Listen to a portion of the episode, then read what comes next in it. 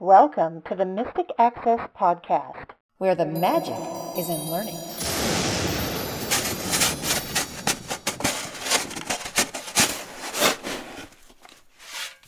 Hello, everybody, and welcome to the December 27th, 2022 episode of the Mystic Access Podcast. She's Kim, He's Chris. and we have some things to talk about today.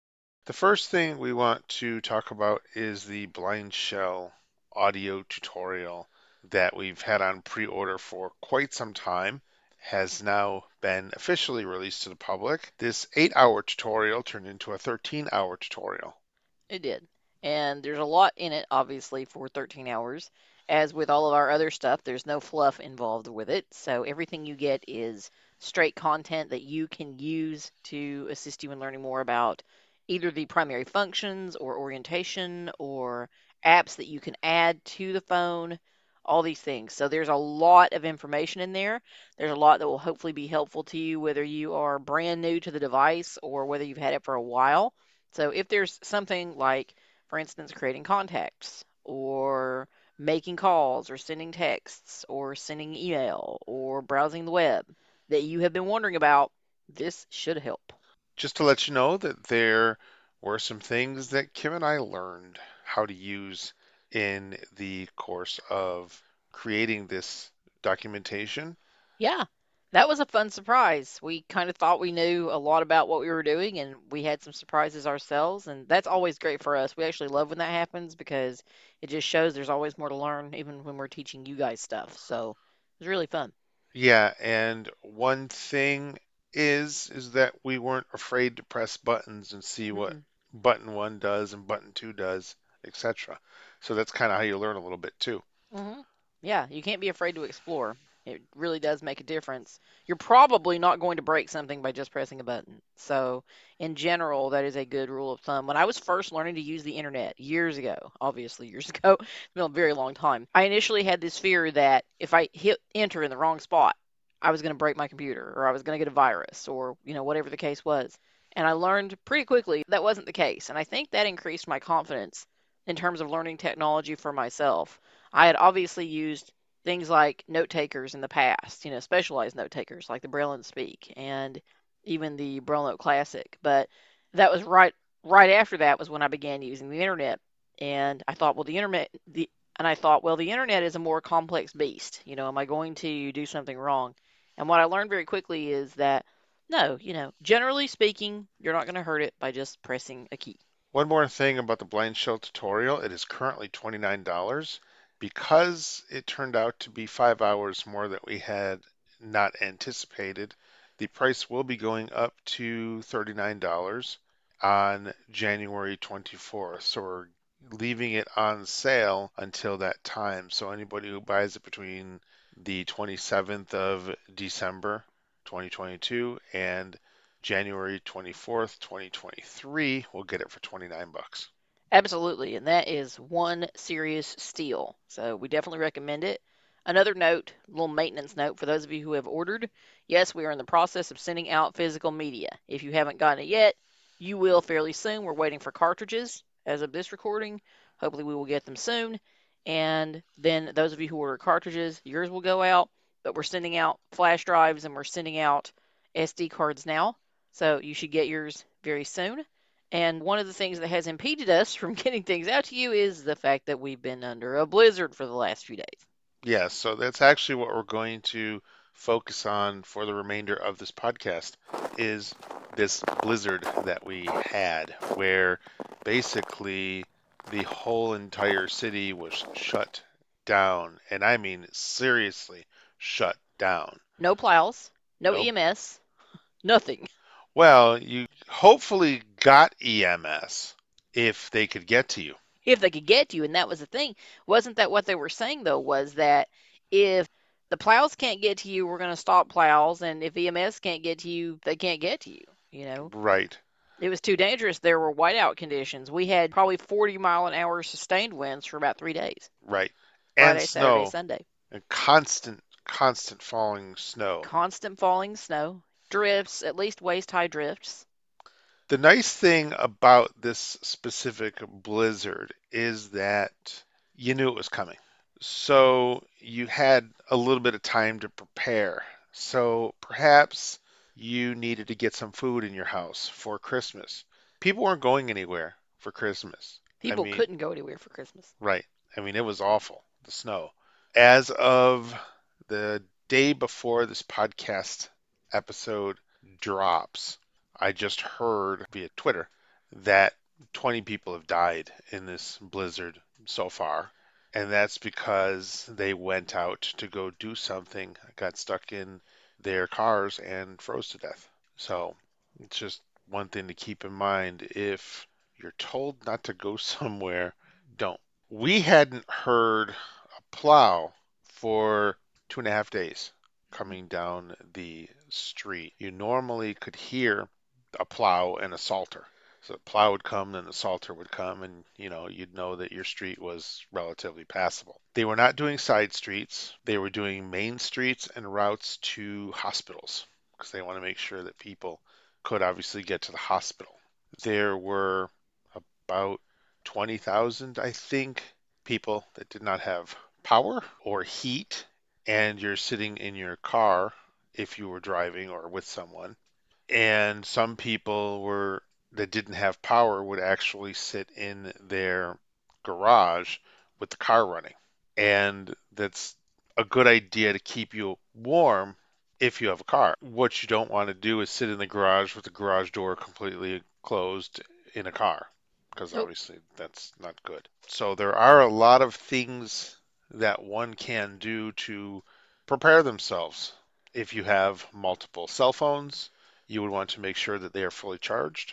As Kim and I just did the blind shell tutorial, frankly, we have SIM cards in our blind shell phones, and we decided to plug those in to make sure that those were fully charged along with our iDevices. We did, and we were very glad we did. We did not lose power. We were very fortunate. We missed all the real craziness that happened with this storm. But let's talk a little bit about preparedness for weather events and blizzards specifically, but weather events in general. So, first of all, you want to stay abreast of what's going on with your weather. Now, whatever that looks like for you, whether that's watching the Weather Channel or AccuWeather or whatever on TV, whether that is having an app on your phone like Weather Gods or again AccuWeather, wherever that will allow you to see forecasts or have push notifications sent to you with weather events, things like that. Those are important, whether it's having a local radio station that you listen to that will give you weather updates. It's really not a good idea to rely on other people to give you weather information. And by that, I mean have somebody call you or show up at your house and say, wow, it's really sunny out there or really hot out there or whatever that is. You really need to be very much in charge of getting your own information so that you can make your own preparedness plan. It's always good to, as Chris said, have food in the house. So, again, how are you going to make that happen? Are you going to go with somebody to get food? Do you really want to rely on that as your only way to get food? Probably not your best idea because what if that person can't come for whatever reason? What if they're doing their own preparedness? What if their kid gets sick? What if they're stuck at work in a meeting? Whatever that is.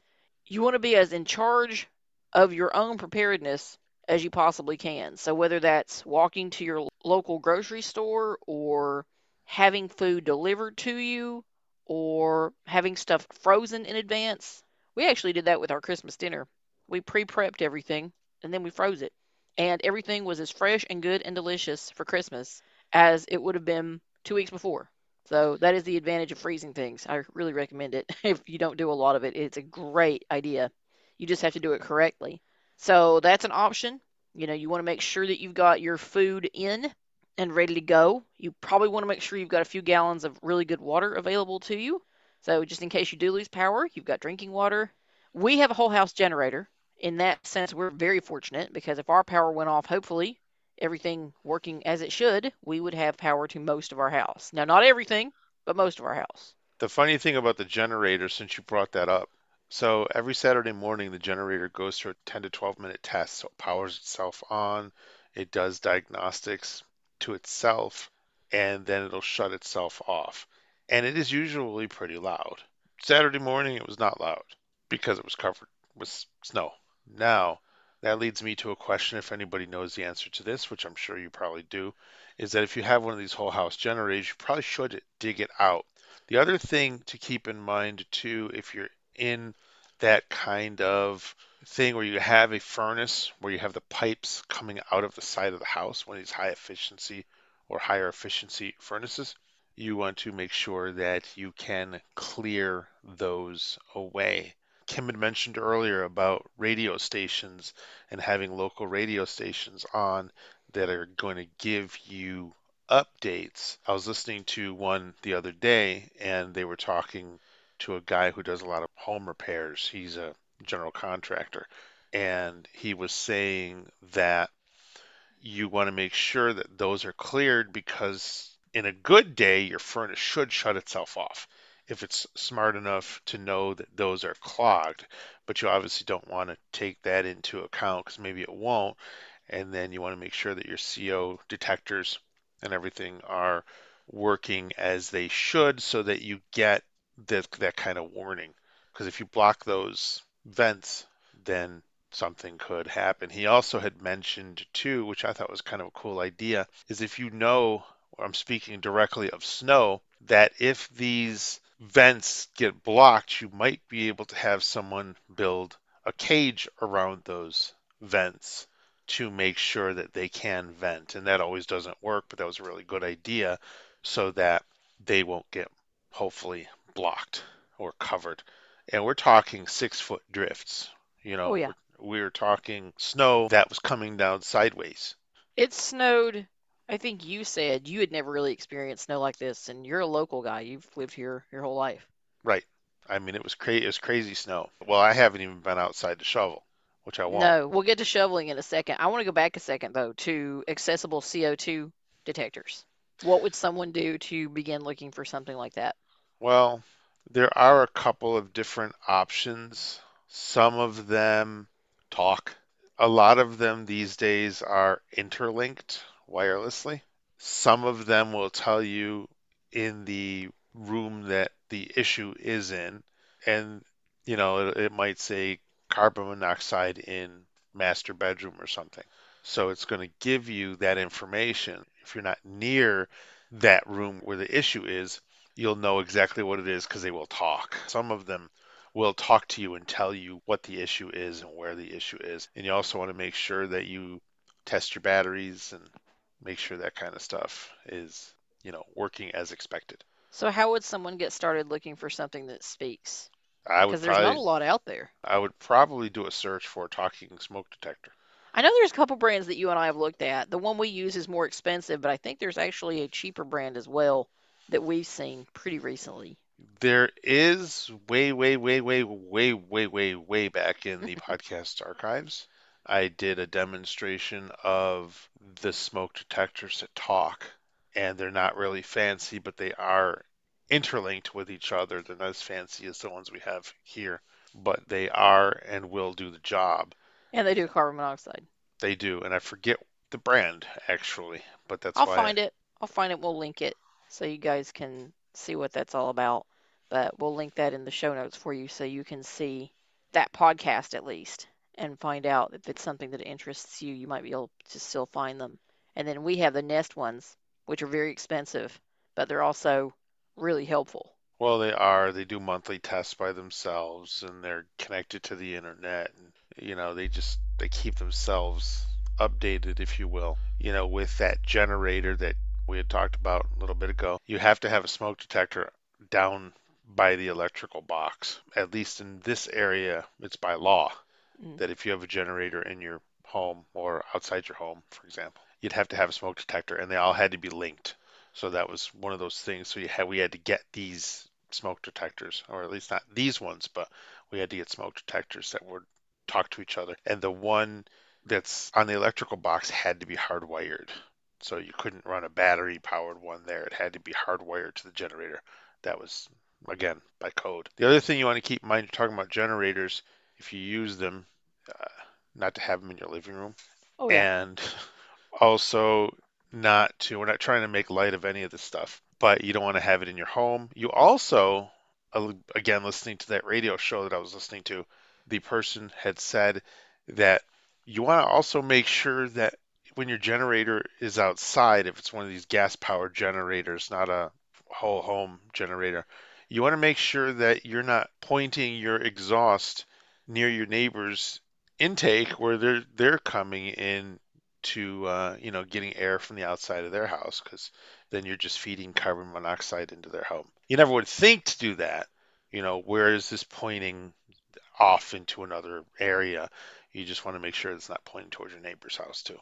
So let's talk a second about generators and scheduling them for tests. How does one do that accessibly? You don't. Your installer does it. Ah, When your installer comes and they ask you when do you want it to test, you tell them what time of the week you want it to test, where you're going to be home. You want the generator to come out when you're going to be home because there are times when the generator doesn't fire up. When the generator doesn't fire up, then you need to call your company where you got it from and they would need to come out and do maintenance with it. So the last thing you want is your generator not to start up in the middle of losing power. so you've gotten to the storm and your power goes out. You have no generator. Well, if you are non-sighted people living in your house, as we are, you probably don't care that your power's gone out and you have no lights, no candles, no whatever. You can wander around your house and kind of be business as usual, except for the fact that there's a lot of things you can't do anymore. So again, this is why having your phones charged is really important. If you have people in your family you need to check up on, also very important. You probably want to text instead of calling if possible. Again, this is the importance of having a more modern phone because you can keep your battery longer this way. Yes, yes. So that's an important thing to consider. And why something like a blind shell, which is kind of a cross between a home phone, a regular, just regular touch tone phone, and a smartphone, could be potentially a good investment for you. Now, obviously, we have no bias one way or the other, except for the fact that we like them personally. We don't sell them, we don't do anything like that. But we're saying that a phone like that, that is available, would be a good idea potentially for you if you're not into smartphones. So have your water, have your food safely stored. If you have no power and you have food that is in the freezer, do not open that freezer any more than you absolutely have to to grab that food. Lightning fast, fast as you can because you want to keep that seal, to keep everything as cold as you can for as long as you can. If you have coolers that you have filled with ice in advance, another really good idea, then you can get food more close to you and not have to worry about digging in the big freezer and losing all that heat and store a few things in there over a couple of days and then you'll have that done. We had our ham frozen for Christmas and we weren't worried about it. It took us all 24 hours, even though it was only a five pound ham, to thaw that ham. So we were good in terms of that. If our power had gone out, it wouldn't have mattered really. As long as we could put the ham in a cool place afterwards, we weren't concerned about it. So Right. that's just a kind of interesting thing to keep in mind when you're thinking about your food prep. You might also want to consider the types of food that you're doing. If you have a potato salad and you don't have it in a cold place, you're not eating that afterwards. No way. Right. So just be cautious, be aware of the type of things that you are putting in your food preparedness. If there are particular medications that you need and you need to keep them cold, then you want to think about that kind of thing in advance so that if you do lose power, that is something you have taken care of. If you are going to have sighted people in your house, remember, they don't do well in the dark. So you need flashlights, you need potentially candles or those nice flameless candles. You need something so that they can wander around without running into your furniture. There's so much that you can remember to do. I mean, if you're a diabetic, hopefully make sure that you have insulin, you know, that I was listening to something again, you know, local radio, and this lady was having her insulin was mailed to her. So she'd get it in the mail, and she couldn't get out of her house. And so she couldn't get to Walgreens or whatever. And needless to say, with this storm, we didn't talk about this, but everything was closed. A lot of it still is, Yes, a lot as of it of this still is. recording. We're recording the day after Christmas, and everything is still closed. Yes. So much of it. So there was no going to the corner store, even if you could walk there and dig yourself there. You couldn't do it. It wasn't available. One thing that they were doing, which I thought was kind of cool, this specific radio station was doing, is they they gave out a number for people to call, and if somebody could help her with a s- snowmobile, for example, maybe somebody who was in that neighborhood had a snowmobile. They could go over there and and uh, get her insulin for her. Scary stuff. Sure, absolutely. I mean, if you're on oxygen, you've got to figure out a way to power that or to deal with that during a crisis. You're not always going to be able to get to a place that has power. If you know in advance that a storm is coming, and this is why it's so important to do the first step, which is paying attention to your weather. If you know in advance, and we had a few days warning with this one, then you probably need to get to somewhere that is more likely to be in a more metro area where power may be restored more quickly, especially if you're out in the middle of nowhere. You want to be in a place where you're less likely, if that's possible, to lose power so that you can keep your powered equipment available to you. Or you need to have a generator. And obviously, that's not the kind of thing you can prep for in two or three days. So you want to make sure that you are in an environment where you're as least likely to lose power as possible. You can't always guarantee that. You don't always know. Friday morning at 9:30 in the morning, they decided to put driving bans through the entire county. It was a decision made by the county executive, which the snow hadn't come yet. The snow was supposed to start seven o'clock at night, and at 9:30 in the morning on Friday, they were already putting up driving bans so that they were trying to keep people off the streets. They were closing things down so that people didn't go out and get to work and then be told to go home at three o'clock in the afternoon and you would then have a gridlock city. That happened to us November 20th, 2000. We know the date because it's a big deal around here. And what happened was is the storm came out of nowhere. People went to work. By the time they figured out the storm was coming, they told people to go home. So everybody went home and the city was gridlocked. It took me five and a half to six hours to get home on a bus that would have taken half hour. And the weird part about that whole thing was the bus got stuck twice. The bus drove into a loop and it couldn't get out of this loop.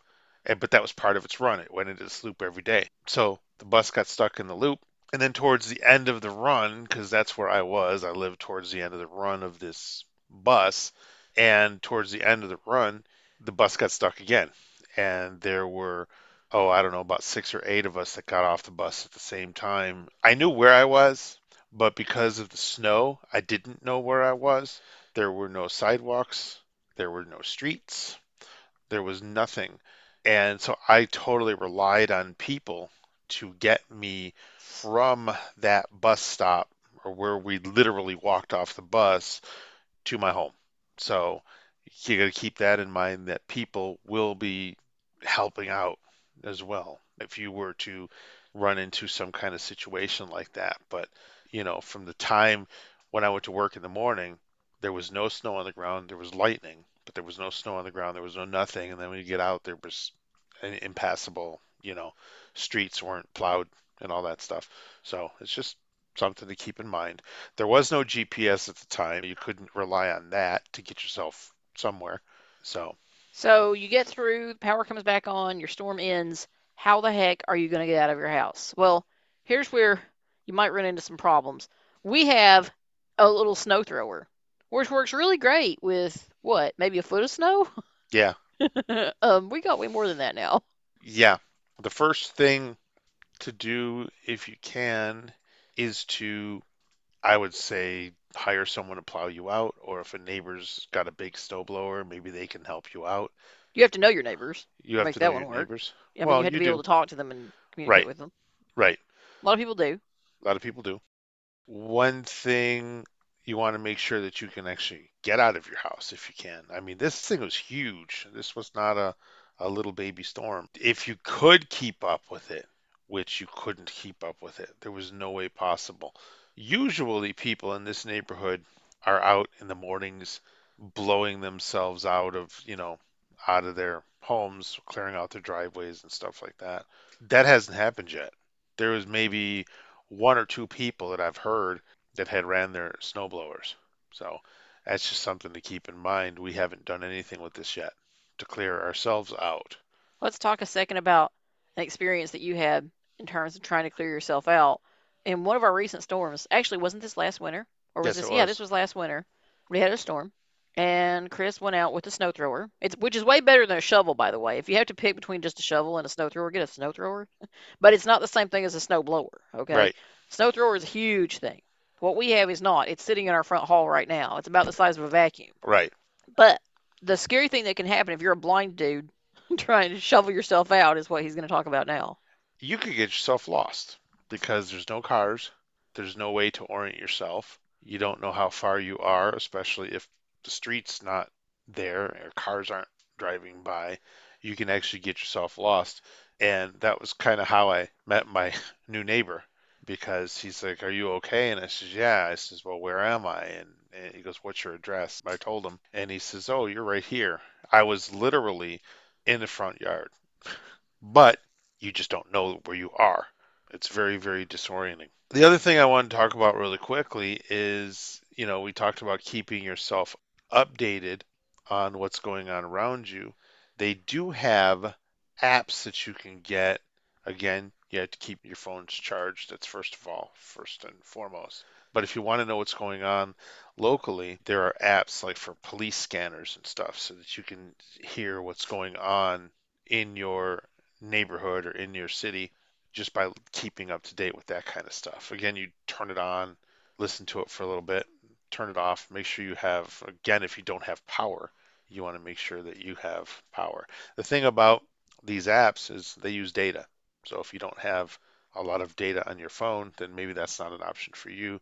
You could also get an old fashioned AM FM battery powered radio. Ooh, yes, they do have them. They even have crank radios. Yes, they do. get.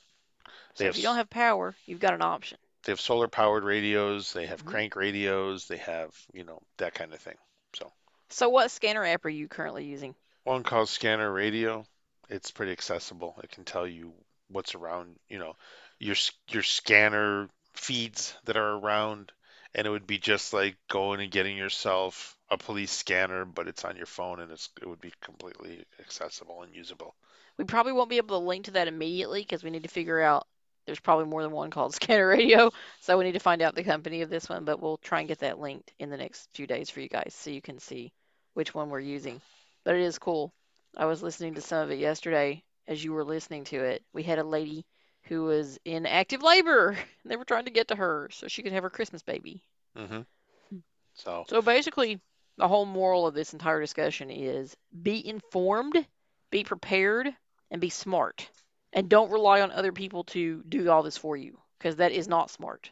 And I know I harp on this a lot, and I know many of you probably get sick of me doing so, but it's really important to do as much as you can yourself because you may not be able to rely on your sighted parent or sister or friend or neighbor to come help you every time.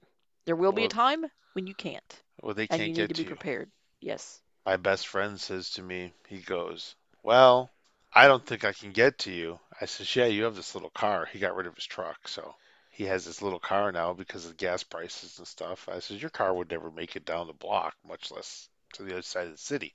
But it's just how it is sometimes, you know. Yeah, and we didn't need his help because we had done everything. We were Right. prepared. Right. The worst case scenario is we didn't have enough to eat.